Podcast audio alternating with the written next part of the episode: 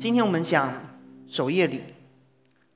嗯，守夜礼它虽然我刚才讲了，它是复活节跟受难日中间的那一天。那一天是什么日子？我们很少去看到底发生什么，就连圣经节可能就突然间跳掉，就七日的头一天了，中间就没有说。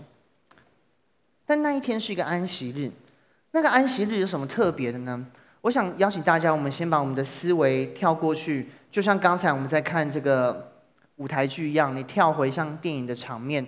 假设今天有什么 四 D、五 D， 我那天看那个网络上在播什么 四 D X 的那个什么哥吉拉大战什么那个什么金刚，就有人说去看 四 D X 一定要穿雨衣，好像会会有不断的用水来攻击你还是什么之类的。好，你想象你今天去一个假设世界很厉害，到个 五 D、六 D、七 dimension 或者更多，你可以体会更多的一个呈现方式。如果我们现在就这样到了两千零二十一年那附近的这个晚上，这是什么样一个晚上？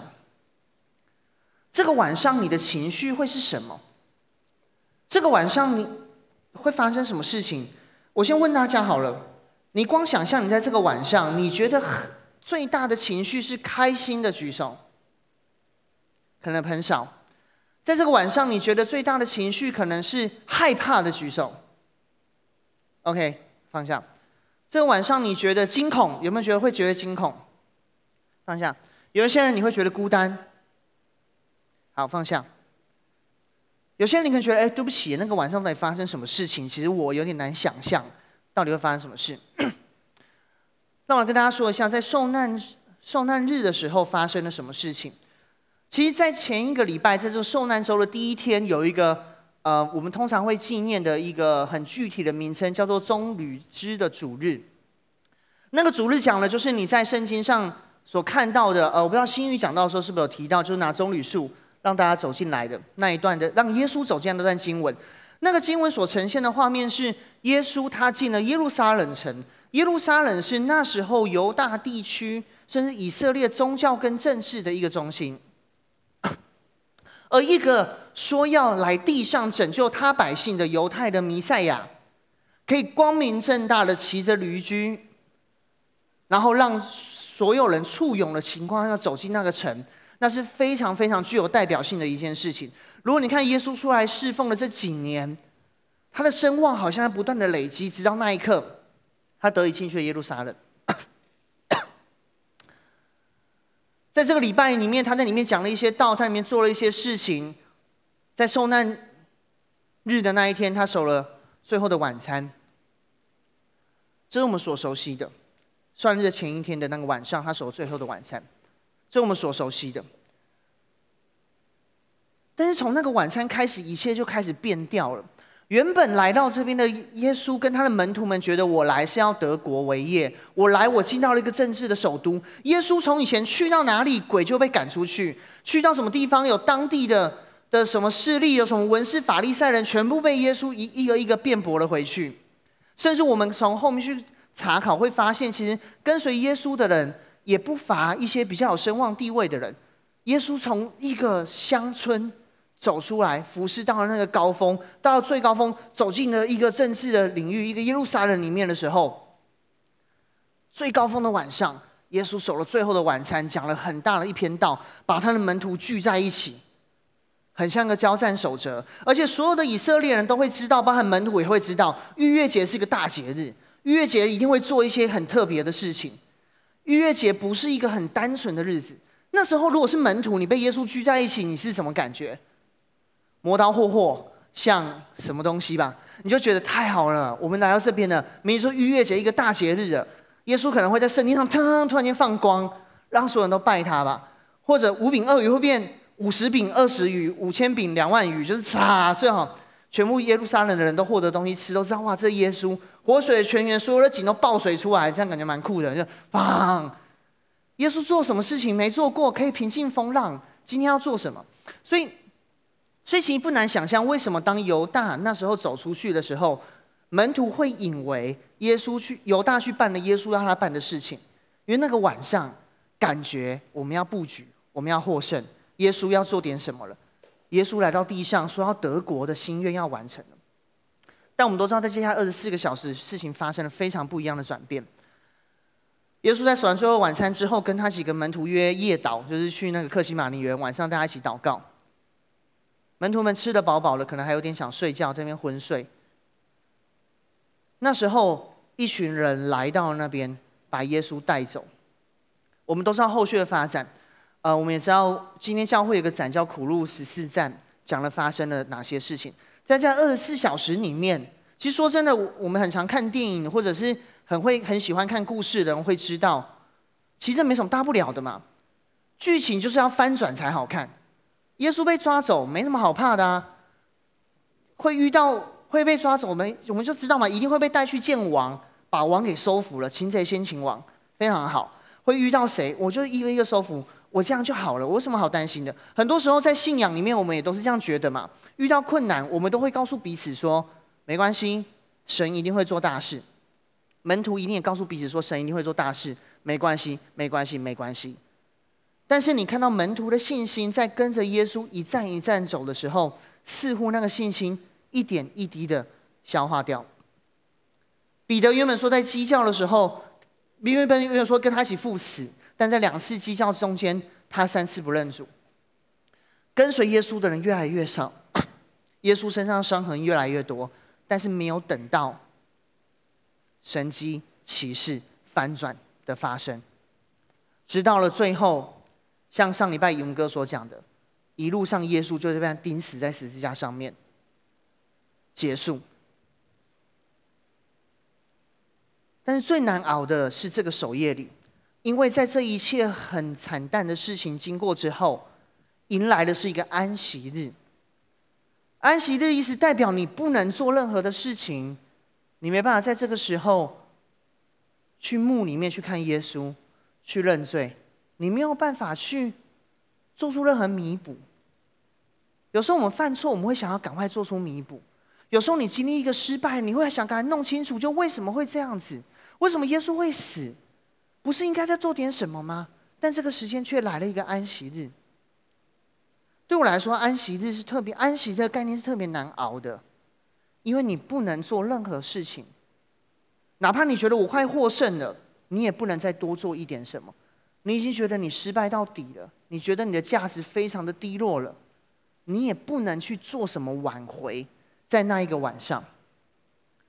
那个晚上让我想到旧约讲的安息年，那甚至一整个年你都不能做什么，你只能看着你库存里面的种子越来越少，越来越少，越来越少。然后神告诉你，他有预备好，下一年会给你出产新的东西。可是，在那个时候，你却什么都不能做，你只能在那边等。什么都不能做的安息日，是一个让我们感到强烈不安。也让门徒觉得非常非常难熬的一个日子。我不知道，如果你是门徒，如果我是门徒，在那个时候我会做什么？我会不会像犹大一样忍不住我就去把自己吊死了？因为那个时间太难熬了。我会不会像彼得他们一样，开始想着有一天我可能要回去打鱼的？我会不会像不知道还有谁？但是圣经上告诉我们，人子是安息日的主。安息日，我们什么事都没得做，也什么事都没有办法去做。在这个守夜里里面，我们什么事都没得做，什么事都没有办法去做，是因为这一天的主角不是我们，而是人子，是耶稣基督。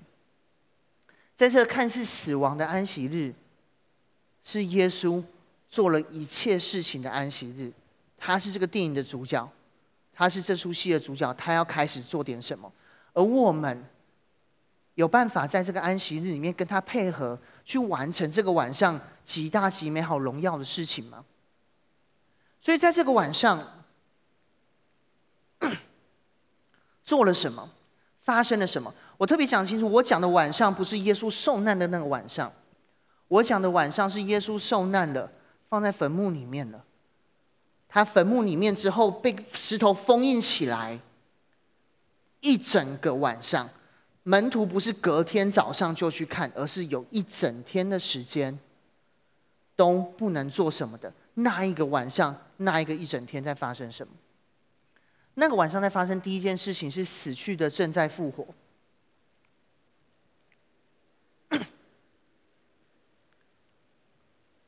复活是基督信仰非常核心的关键，就像保罗所说的，如果没有复活，我们所信的一切都没有用了。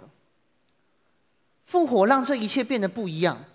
那天晚上，神在做一个复活的事情。在两千年前，那个坟墓有一位死去的，真的已经习了一些生命机能的。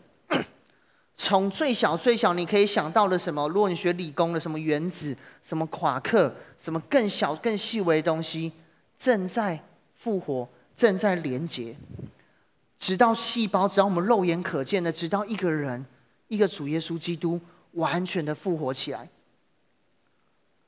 他已经复活了，不在这里面。我们相信复活吗？你相信耶稣基督是复活神？一个有没有相信复活的基督徒，相信复活跟不相信复活基督徒是差非常非常非常的多的。圣经上这样讲，他说：“但基督已经从死里复活，成为睡了之人出手的果子，此既是因一人而来，死人复活也是因一人而来。”在亚当里众人都死了，照样在基督里众人也要复活。在那是个晚上，我们什么都不能做的晚上，耶稣战胜了死亡，让我们可以复活。战胜了死亡是非常具有代表性的一件事情。在座大家，我不知道多少人，你相信死了会复活？但是我想要强调，死的人复活。在座有些医科的，你看过，可能看过一些大体老师，或者我们知道今天还发生那个，昨天发生太鲁阁号的事件，那个叫做死了，但是死了要复活，死而复活是这个世界的唯一的解答。为什么？因为当这个世界从亚当来只有罪的时候，我们每个人都怕死亡，因为死了什么就没了，而害怕死亡。让我们带出更多的死亡。这个世界如同修哥之前分享过的，明明这个世界的食物是供这个世界所有人吃的，明明资源是够的，但为什么会有饥荒？同时会有人饱到快吐，因为没办法给予，因为我害怕死，害怕死亡却带出更多的死亡。我最近你常常看网络上的一些一些贴文跟评论就好了，其实每次我只要上网看一些东西的讨论，我都觉得心情非常的不好。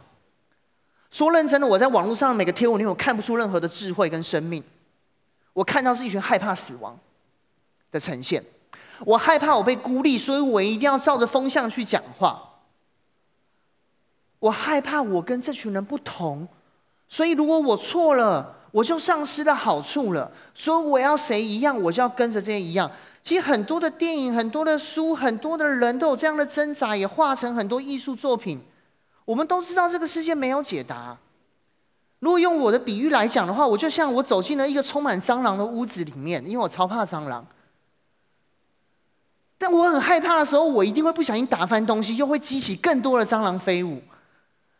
我觉得有时候活在世上好像这种感觉，你很害怕得罪一些人，但害怕得罪一些人，你会得罪另外一群人，又在害怕，又在害怕。你做一个工作，你要做一个学业的追寻，你有设定你的目标，你害怕你做不到，所以你为了害怕做不到，你花很多时间去追寻，不小心忽略了什么，后来发现这个更重要，又再回头，又再回头，又再回头。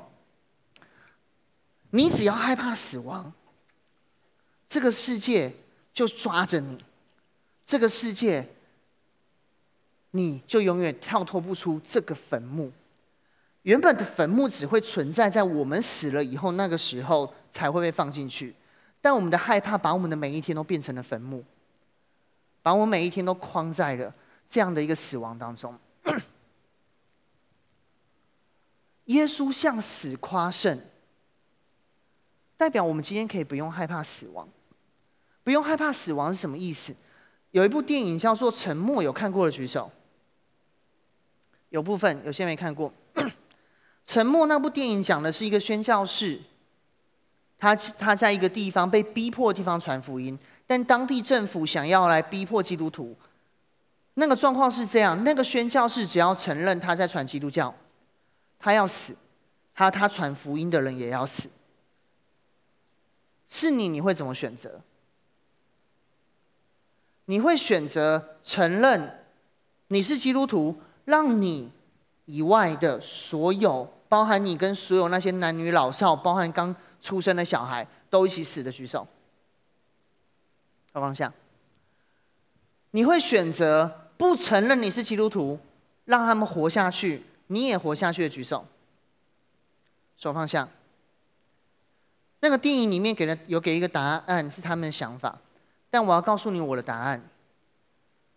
我我在高中还大学的时候，我有一次很深、很活灵活现的在梦中梦到我殉道，而且那个殉道的的过程有点奇怪，我怀疑那个要干掉我的人是不是是不是就是真的是变态？可能我那时候看太多无聊的历史剧了啦。我是看到有个大石头在那碾下来，把所有基督徒就全部啪碾死，然后我躺在中间，我是其中一个，然后看到东西这样一直碾下来，然后我我可以选择要不要承认我是基督徒。很有趣的是，在梦中的一个信心让我到现在印象深刻。我在梦中，其实在梦里面你分不出来你是梦，可是在梦中我只想着会不会很痛。在梦中不知道为什么，我觉得，哎，我本来就是基督徒，我到底有什么好怕死的？一过去就上天堂啦。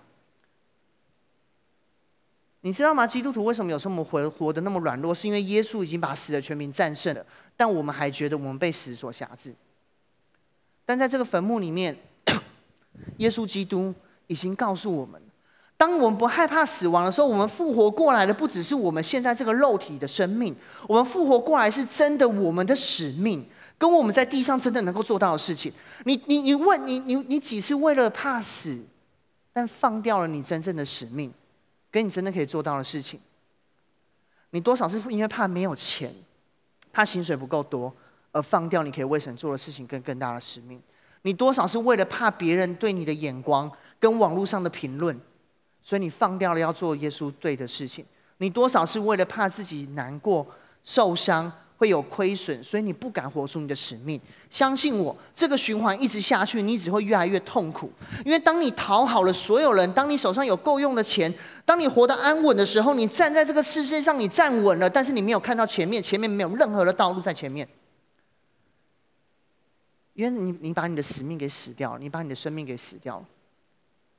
耶稣没有妥协，走进坟墓，战胜了坟墓，并且向死亡跟夸胜。就很像是电影里面那个不可能任务，你们还有在看不可能的任务吗？那个汤姆克鲁斯每次会跳到一个东西里面，把一个东西给毁掉，或者是那个什么无限手套。大家现在还现在有人还会 care 复仇者联盟的剧透吗？大家都看烂了吧？那个弹下去的时候，结果竟然就很像那种感觉。耶稣已经把一切夺回来了，基督徒们，你不用害怕了。在那个晚上，在我们最担心受怕的那个晚上，跟现在。耶稣已经胜过了你现在最害怕的那个东西，可能是没有钱，可能是别人的评论，可能是人家看你是不是聪明人，可能是什么什么什么。耶稣胜过。第二个，在那个晚上，哦，对不起，那个经文我没有讲完，我们想念这个经文来。你们从前在过犯和未受割礼的肉体中死了，便叫你们与基督一同活过来。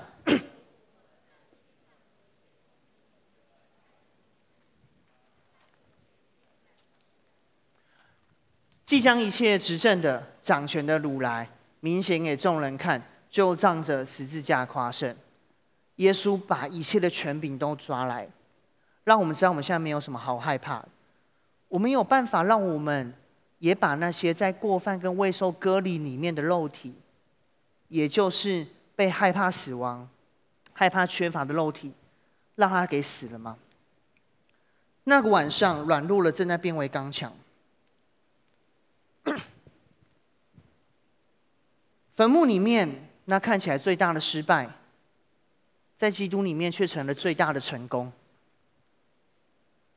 以赛亚书这边有个经文，我一起来念来：他诚然担当我们的忧患，背负我们的痛苦，我们却以为他受责罚，被上帝击打苦待了。哪知他为我们的过犯受害，为我们的罪孽压伤，因他受的刑罚，我们得平安。因他受的鞭伤，我们得医治。这边说，当耶稣受苦时，我们以为他被责罚，但是这边讲的他那个伤痕，却要叫我们得医治。医治这个词，我们很常在我们的祷告跟属灵生活当中去出现。就像是刚才讲的，当耶稣被鞭打的时候，当耶稣被钉在十字架上的时候，旁边有强盗跟他说：“你不是神的儿子，你为什么不直接走下来呢？”一样，我们觉得神有能力去做到这一切的翻转，做到这一切的医治，没错。但是其实你你你你如果认真看耶稣所经历的事情，你也会看出一些端倪，一些新的东西有关医治这件事情。我问大家，耶稣死而复活之后，他身上的伤有没有得着医治？大家可能有些人读圣经，有的举手，觉得有的举手，觉得没有的举手。好，手放下。你知道吗？在在新约里面，他叫门徒穿过他的肋头还有手掌，他没有具体的描述那个鞭伤有没有得着医治。OK。但是圣经上说，我们新的身体是没有瑕疵的，我们新的身体是没有没有病痛等病的，在基督徒的生命里面应该没有瑕疵，没有病痛啊。为什么会有伤？那耶稣为什么背负了这个伤？为什么这个伤还在他的里面？我要跟大家讲的一个东西是，其实神给我们的医治，最终不是只是医治那个伤，他要医治的是身份，他要医治的是更大的。我们的存在的这件事情，这边讲的那个鞭伤为我们承担的代价，叫这一个拯救就好像是付了款的订单一样，是确实的，不是说收回就可以收回的。我我每次只要想到耶稣基督的受难，都会觉得这真的是太太厉害的一个设计了。你要怎么同时满足公义跟爱的这两件事情，又不彼此冲突？他自己去承担那个代价。你知道吗？耶稣不是一个随随便便，天父不是随便说我今天算你有罪，改天我算你没有罪。他是认真的，很认真的跟你做这样的一个连结，很认真的跟你讲他的信实跟他的蒙福。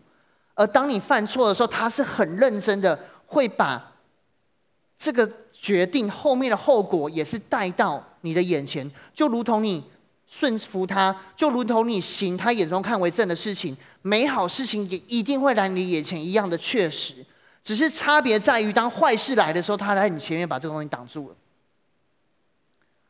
身上留下的这些伤痕，最后是荣耀的记号。这些的鞭伤，最终带下了是爱的记号。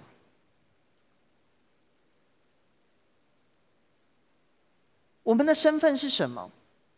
我那天去邮局办事，然后就是邮局他都会问你什么职业，然后还有个代号，然后我看那个印出来的代号，我的职业它归类成嗯那个宗教命理师 dash 宗教哎僧侣传道士，我想哇原来僧侣传道士，然后我贴给全职同工看，然后陈长豪就说很混搭的感觉，就感觉要拿个什么罗盘，然后剃光头啊，拿个十字架这样子出现。你的身份是什么？我的身份是什么？为什么对那个对耶稣来说，那个鞭伤不是羞辱，是要摆脱的，而是可以留着的？因为他知道他的身份是神的儿子，他知道他的身份是神，他挡下了这一切的鞭伤，是荣耀，是爱。这些鞭伤，这些经历没有什么好可耻的。我我们把自己的身份看成是什么？通常我看成我是一个在华人世界里面必须把数学念得很好的学生吗？所以我数学很烂，我就觉得我应该是生错基因，或者是我没有救了吗？我我把自己的身份看为是一个我刚出去工作三十岁以前的一个一个上班族，我一定要冲出一个一个成绩，不然我之后就会被淘汰，我就会没钱，我就会饿死。你是觉得你是这样的身份吗？还是你觉得你的身份就是一个我要不断讨好别人，只要别人对我不好的想法，我就不是一个好朋友的身份吗？你如果用不同的身份去看每件事情，你就有不同的解读，你就会想要摆脱很多伤痕，你会想要摆脱很多事情。但是耶稣他没有想摆脱这些，他接受了这一切，这叫做刚强。软弱的意思是你遇到了什么东西，你没有任何抵抗能力的，随风飘渺。西门彼得原本叫西门，西门彼得是芦苇，就是软软的，随风飘渺。就像等一下我们要联合受洗的时候，你们看那个小小的小水道，那水道真的很小，然后一小滴的水在那边弄，因为现在刚好缺水嘛，十七个人洗一缸水，超级省水的。大家，呃。呃、对不起，那个不要不要想太多，就是洗一缸水这样子。你知道我们昨天弄那个滑水道的时候，有些人看到我们弄那个滑水道，那滑水道因为我们是用一些铝铝的东西弄的，好超级软的。我们在搬它的时候，很像搬舞龙舞狮，嗯，晃来晃去的，很难做事情啊。我们的生命也这样软软的吗？还是我们很刚强的知道我在这里，这一切的伤痕，这一切的困难，这一些什么东西来到我面前？我都坦然的面对，因为我知道我是谁啊，我知道我在做什么。当我知道我是神的儿子，我在公司里面不是一个讨好主管的员工的时候，我我可以很认真的在主管要我，我认真这样讲，我很认真的在主管疯狂暗示我六日要不要回来加班的时候，我很认真的跟他表达，我会把事情在一到五都忙完，而且我真的忙完给他看。虽然他觉得怎么有人要破坏我们科技业的文化。我在我们主管要我半夜有东西要忙回去做事的时候，我不会觉得我被主管熬，因为我知道我是神的儿子。我做一件事情，我会继续做第二件、第三件、第四件事情，我会把事情全部把它完成。因为我既然在这边，我为什么不完成？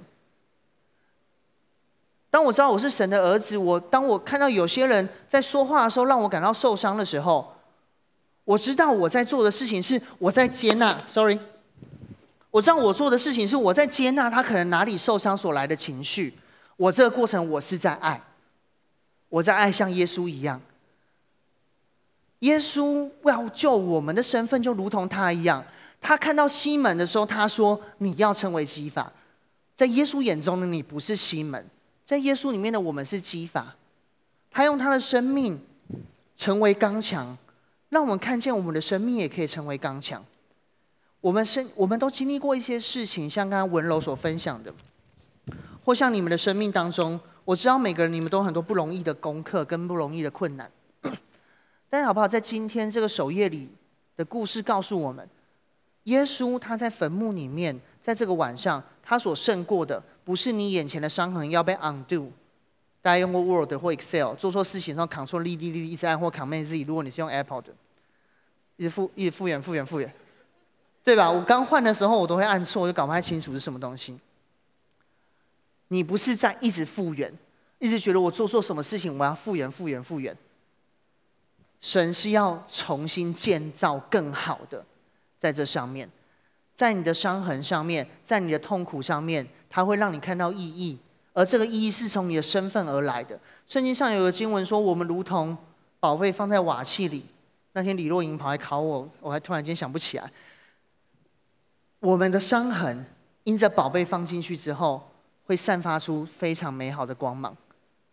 我们是荣耀的，跟耶稣一样的。你的身份是什么呢？在那个晚上，耶稣让我们看见他是神的儿子，他也让你我都看见，我们都可以跟他一起建立起更大的生命。也是如此，所以在那个晚上，当我们觉得耶稣已经失去一切的权柄的时候，他反而是得着了一切的权柄。在那个晚上，神的国正在建立。在看似破碎的死亡当中，在这些鞭伤当中，其实我在预备的时候，我觉得很有趣。原原本神的国，我们以为要这样被建造起来，但是我们发现了，哇，大家这样疯狂的拜耶稣的景象没了 ，fail 了，耶稣改成被抓了，变成政治犯了。接着我们以为耶稣是先知性，甚至我们有时候觉得是不是魔法师，就是他可以医治一切。结果没有，在一切的受伤，在一切的苦路十字战，他根本就像一般人，甚至比一般人还脆弱。那个西门还背得起十字架，耶稣还背不动。这样的跌倒，觉得天哪，我到底跟随的是谁？到最后竟然去死。但在这三天的，在第二天的这个守夜里的过程，安息日当中，他却先胜过了死亡，又把人看为的伤痕赋予了全新的意义，让他成为这个世界让我们一起成为最刚强的存在，而最后重新的建立了真的正确的合神心意的真的不可动摇的国。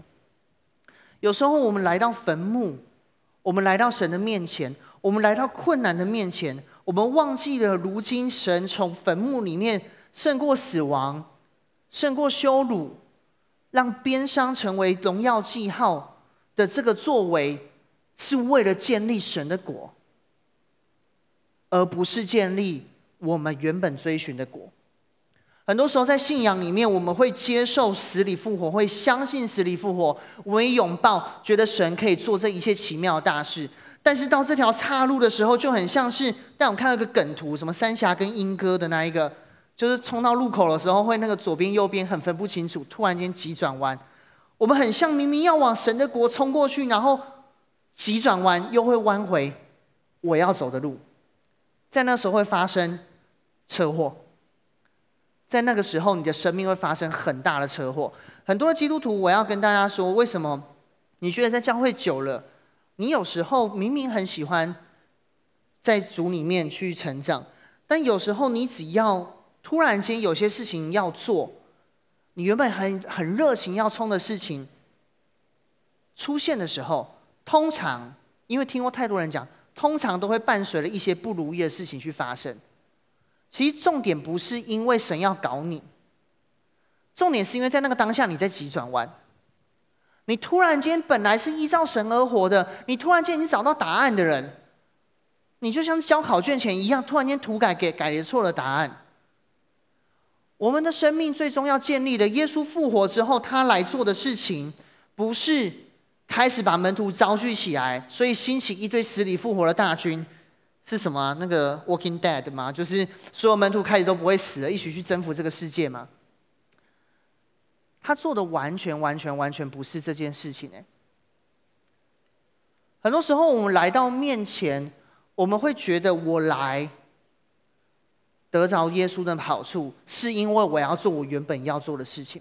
可能很有趣的是，在坟墓里面的时候，当他们觉得来到坟墓里面是要想办法去帮耶稣去包裹，用我的方式去活出一个信仰的生活的时候，神会在每一个那个当口出现，告诉你今天你要追求的，今天你要做的事情已经不是这件事情了。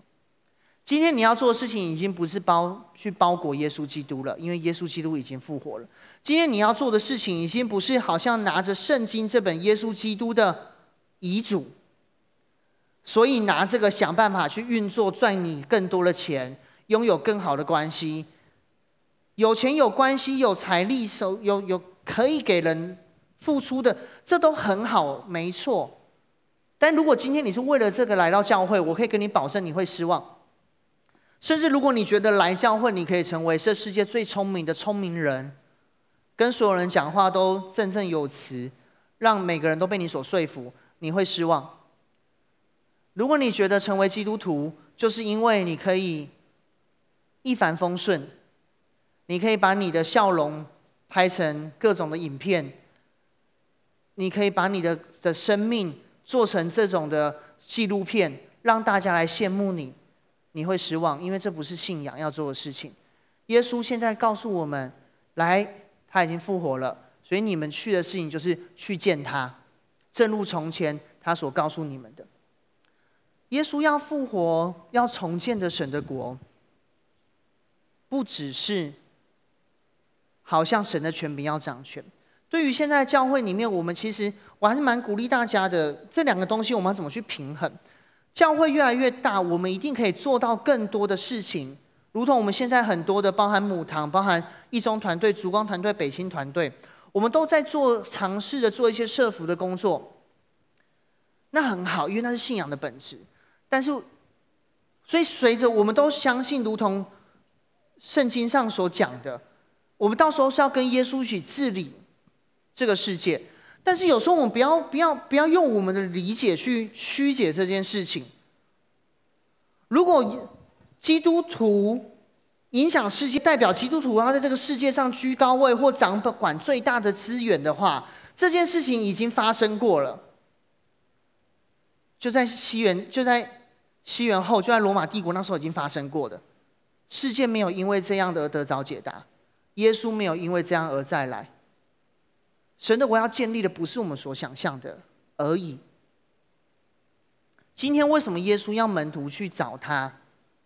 因为耶稣要接下来做的事情，除了在地上建造他的权柄之外，他的神的国更是要建造每一个我们成为他的样貌，而神的国才因为这样被建造了起来。耶稣要建造的东西是我们的生命成为神的国，成为神同在的地方，而这个地上才自然的被神的国所充满。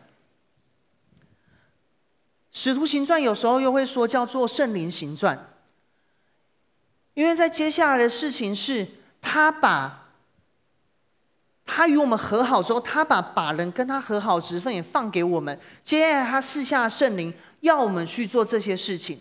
所以如今在地上去运作神心意的是我们。在那一个晚上过后，他把这个职分托付了给了我们，他定义了在地上我们要追寻的东西，不是建立一个比罗马更强的政权，而是我们有没有越来越像耶稣基督。所以回到我们的 Biker 的生命当中，我的东西要鼓励大家去思考的。当你遇到冲突的时候，你通常怎么倾向去解决冲突？是因为我可以祷告，所以我可以很强，所以我可以战胜对方吗？我们每次祷告的时候会觉得说，我现在钱不够用，所以我祷告我钱要变多，所以让我可以向仇敌夸胜。你知道向仇敌夸什么胜？用钱去夸胜吗？完全不是。基督徒当我们遇到冲突跟挫折的时候，其实最棒的战胜的方式，最棒的征战得胜的方式，就是去了解这个事情的发生最重要是要建立我这个国。所以这个冲突的下一步不是我因为神的帮助所以我可以不面对冲突的困难，而是我可以在这里面去学习成长。在每个跟人的挣扎当中，在每个跟事情的增长当中，你都可以去反思，原来我什么东西还不够像耶稣基督，所以你会越来越像耶稣基督。因为耶稣是要把教会建立在我们这个磐石上。圣经说，耶稣跟彼得说，他要把教会建立在这个磐石上。这个磐石是什么？这个磐石不是因为彼得是多么特别被首先呼召的，是因为彼得认得耶稣基督是永生神的儿子。我们的生命当中，可不可以在每个环节、在每个角落、在每个困难当中，都认出耶稣是永生神的儿子，并且学习在这过程当中，只追寻耶稣基督要做的事情，更胜于我们所想象的事情。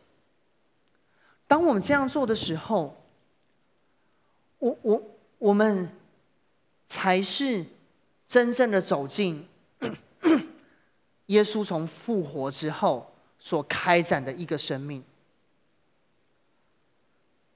如果你不相信死里复活，如果你不相信今天在神里面你的身份是应该用神的儿女，如果你追求的不是神的国，我们没有办法走进这样的一个复活的能力里面，我们会一直 fail。 当然神的恩典够我们用，我们随时可以连上去。我们会 fail， 但我们可以随时连上去。但是唯有走在这个复活的能力里面，你的每天会充满源源不绝的喜乐跟平安，因为你不害怕死亡，你不害怕眼前的困难跟失败，你也不害怕未来的成功到底是什么样的一个样子。因为在主里面，在主里面，为什么要选我们？因为他乐意选择你们。有些人你可能会觉得，那我就不够，为什么还要发生那么事情来熬炼我？一开始神不要选我们成为教会的磐石不就好了吗？说真的，我不知道，耶稣就是拣选了我们。诗篇也说，不知道神为什么顾念我们那么小的，你们。我们是被拣选的，那他就像一个大师一样，我们花艺大师选了一个器皿要来插花，你就说我这个器皿明明超烂，都一堆洞，可能他就是要走空洞风啊，谁知道？他有他的想法，你有你的价值在他里面。在座的各位的基督徒们，在这样的守夜礼里面，当我们什么都不能做的时候，当我们还沉浸在自己的失败的里面的时候，耶稣做了这一切的事情。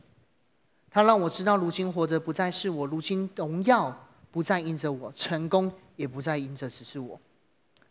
他让我知道，不是只有我活在这个世界上，而是有神，他活着，他活着，他活着。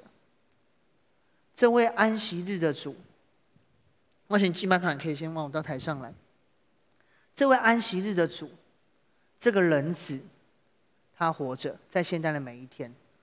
所以现在你的每一天，都是这一个安息日。在现在的每一天，你都会经历到一些困难，你都会在挫折当中感到无能为力，但在这个每一天，都是神希望你可以安息，都是他会持续为你做工的日子。在这个晚上，在每个晚上，神要这样在你生命当中来做工。你愿意活进这样的真理里面吗？你愿意活进这样的一个守夜礼的教导，安息日的教导，所以让你接下来的生命是活在神的同在当中吗？我邀请大家有段时间，你可以闭起眼睛来，你可以来祷告。你怕死吗？你怕你眼前会遇到的困难吗？你怕你是有一天会失败吗？耶稣失败过，耶稣受伤过，耶稣死过。那个安息日，那个守夜礼，是神很大的慈爱跟神很大的一个宽容。他让我们虽然软弱，虽然受伤，虽然失望，但就可以坐在那边，让他在坟墓里面完成这一切的事情。今天是这样一个安息日，安息日的课题是神如今仍然活着，他仍然做事到如今。旧约的安息日讲的是神歇了他的工，但新约的安息日，你所看到的画面却是人子是安息日的主，人子是每一天的主。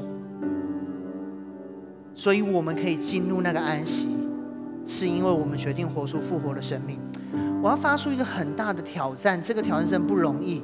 说真的，要不怕死何等的不容易啊！要不害怕受伤困难多么的不容易啊！我们多想都一直祷告，如同主导我后面说的，不要叫这些试探临到我们。要不害怕失败，要不害怕我这一生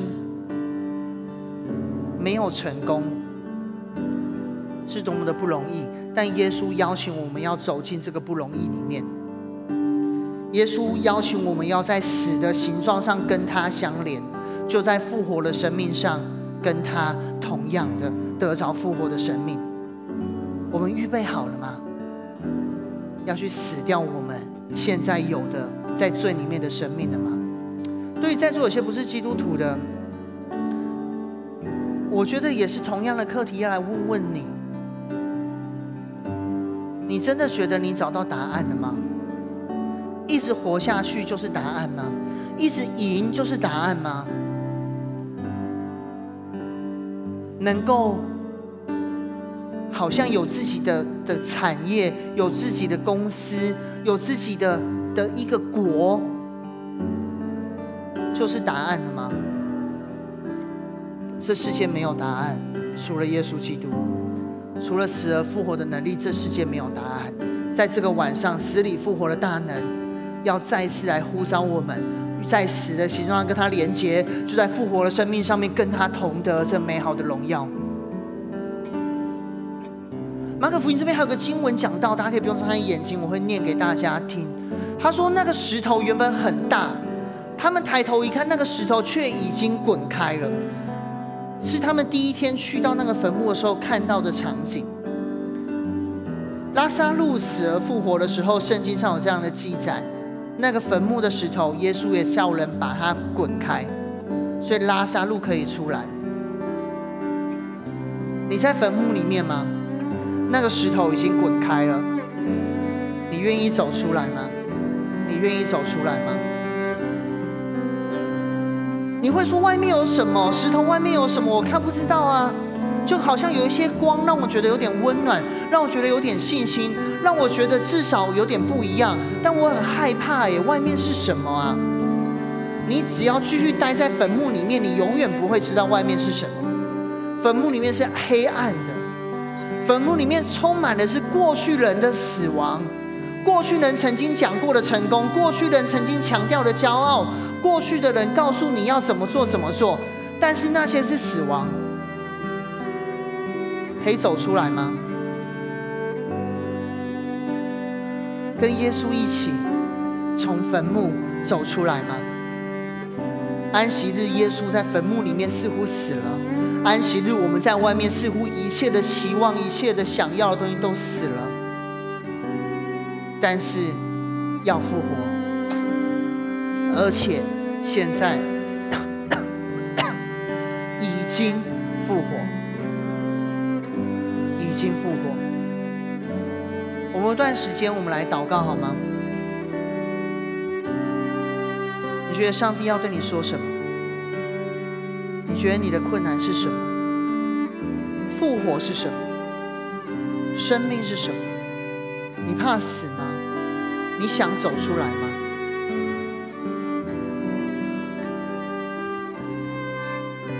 现在石头已经打开了，我要邀请在座的，如果在今天晚上你愿意从坟墓里面走出来的，你可以从座位上走出来。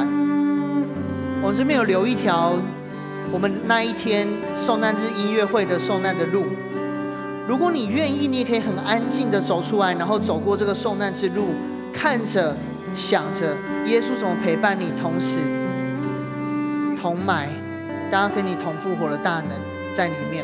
但如果今天你愿意在今天从这个坟墓里面走出来，你愿意不再拿以前的想法，以前的成就，你愿意选择一个不怕死的生活，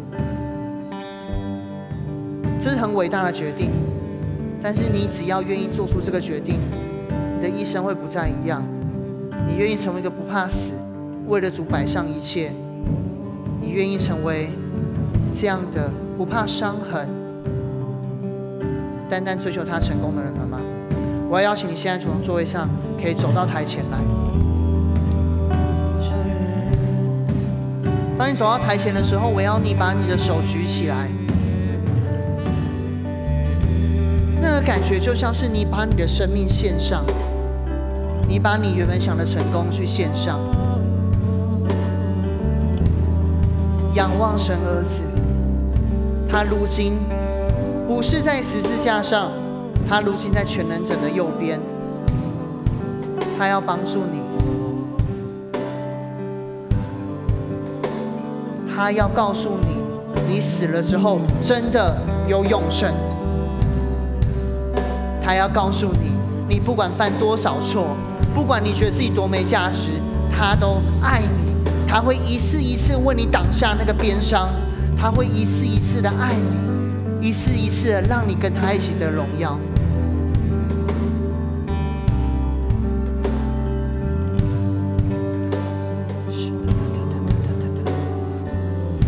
如果你害怕的是你这一生没有价值，他要告诉你，真正的价值在他里面。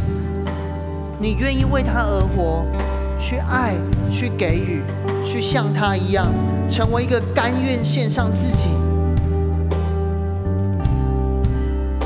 的他的儿女。那有一天，在十年、二十年，甚至不是十年，可是就在当下，就在现在，你就会发现你没有什么好害怕的，因为神在你里面。我要呼召这一些在接下来这个世代，在接下来的复活的这个已经神已经复活了，接下来这几年，你知道神已经复活了，接下来这几年到死，你都愿意为他摆上一切的基督徒们，神的儿女们来到台前，中间也还有些位置来到台前，因为当你愿意这样做的时候，我要宣告，在你里面的已经不再是以前那个死掉的生命，而在前面等待你的是永远的爱、荣耀、丰盛的满足。而我也要祷告，现在这份爱就要进到你的里面来。主耶稣，这些弟兄姐妹，这些你的儿女，是愿意为你的爱，甚至愿意牺牲生命，不怕死亡，是愿意牺牲，是愿意追求你的成功的。你求你今天让他们经历你的爱，让他们今天就知道，如今活在这地上，不再是他们自己，而是有你。所以求你爱充满他们，求你爱充满他们。好吧，我要大家，你现在来跟神祷告，求神的爱来充满你。耶稣用他的爱来充满你，让你知道你不是孤单的。我觉得耶稣要你今天要充满喜乐跟爱。你觉得你欠缺是什么？开口向神求，他要给你，他要给你，不是给你钱，不是给你成功，是给你喜乐，给你爱，给你平安。现在要来跟主耶稣，谢谢你，求你给我们更多的喜乐跟爱，在我们里面来，从我们在我们当中，主耶稣我们在我们当中。他要挪去一切的恐惧。哈利路亚，哈利路亚，哈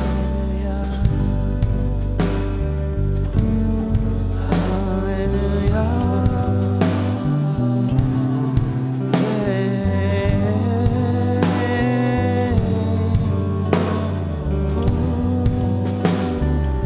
主，你复活，你复活。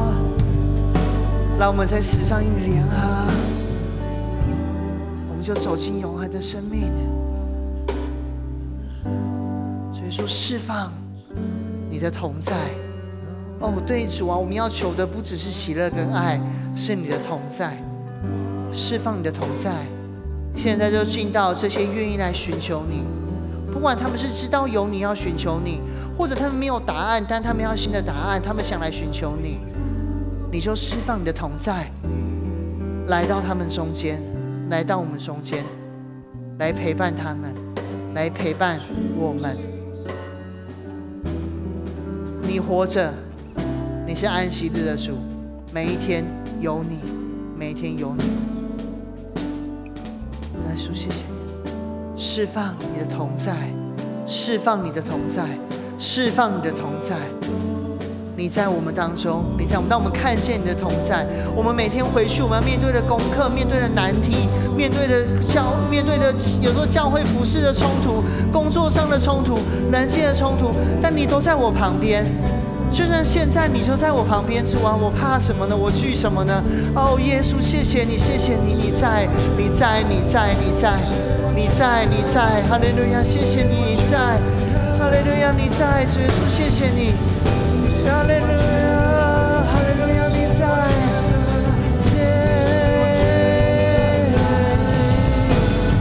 耶稣你在，我要归入你的名下。耶稣是永恒的美好，你在，你在，嘿嘿嘿。你在，你活着。在，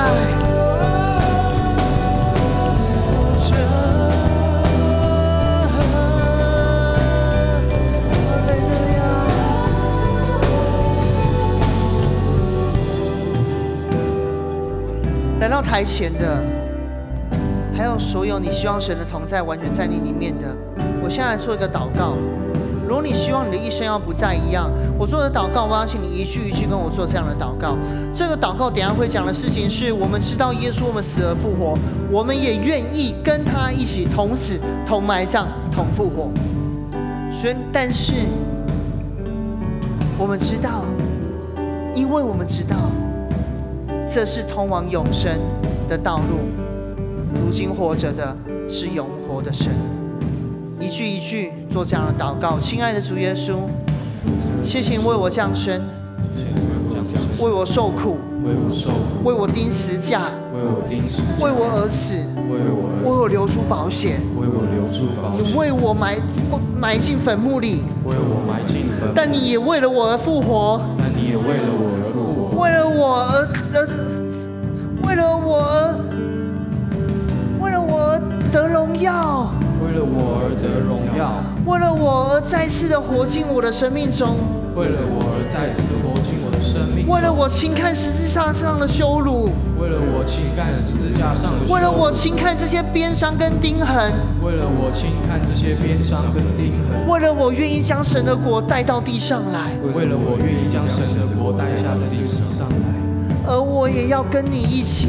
而我也要跟你一起，不害怕死亡，不害怕，不害怕伤痕，不害怕伤痕，不害怕失败，不害怕失败。的跟你一起同死，我愿意跟你同死，跟你一起同埋葬，跟你一起同埋葬，跟你一起同复活，跟你一起同复活。让你成为我的救主，让你成为我的救主。还有生命中，还有生命中活着的主，活着的主。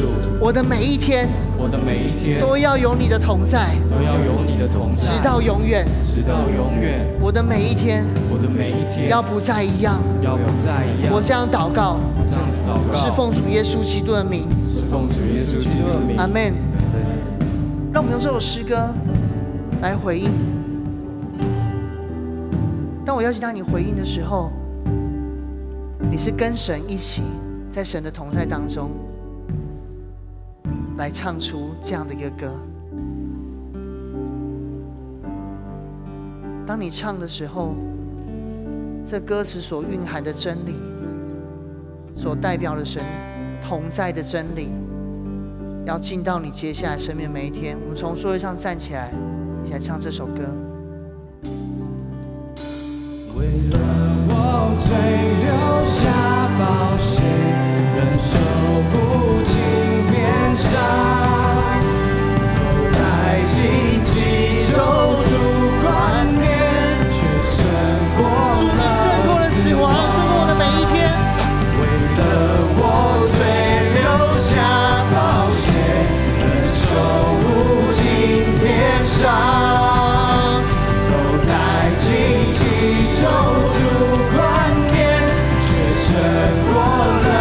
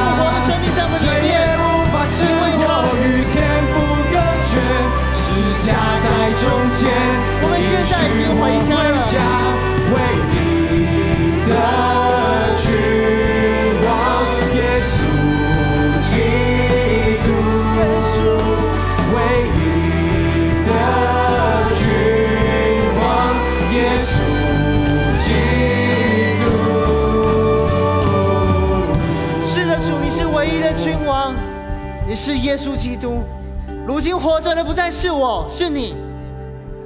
现在在我身边的是你，我没有什么好畏惧的。我今天走出这个会场，去到我生命当中的每一天的时候，是你进到那个当中，我没有什么好畏惧的。我要这样因着你的陪伴，在你的爱中喜乐的、荣耀的、满足的，一直走进我们接下来未来可能会面对的死亡，但又一起的走出复活的生命。我们死，我们要复活，我们要在永恒得享你的美好。你做成了这一切，我们今天要回应你所做的一切。我们这样祷告，是奉主耶稣基督的名，阿门。将掌声荣耀归给我们的神，哈利路亚，哈利路亚。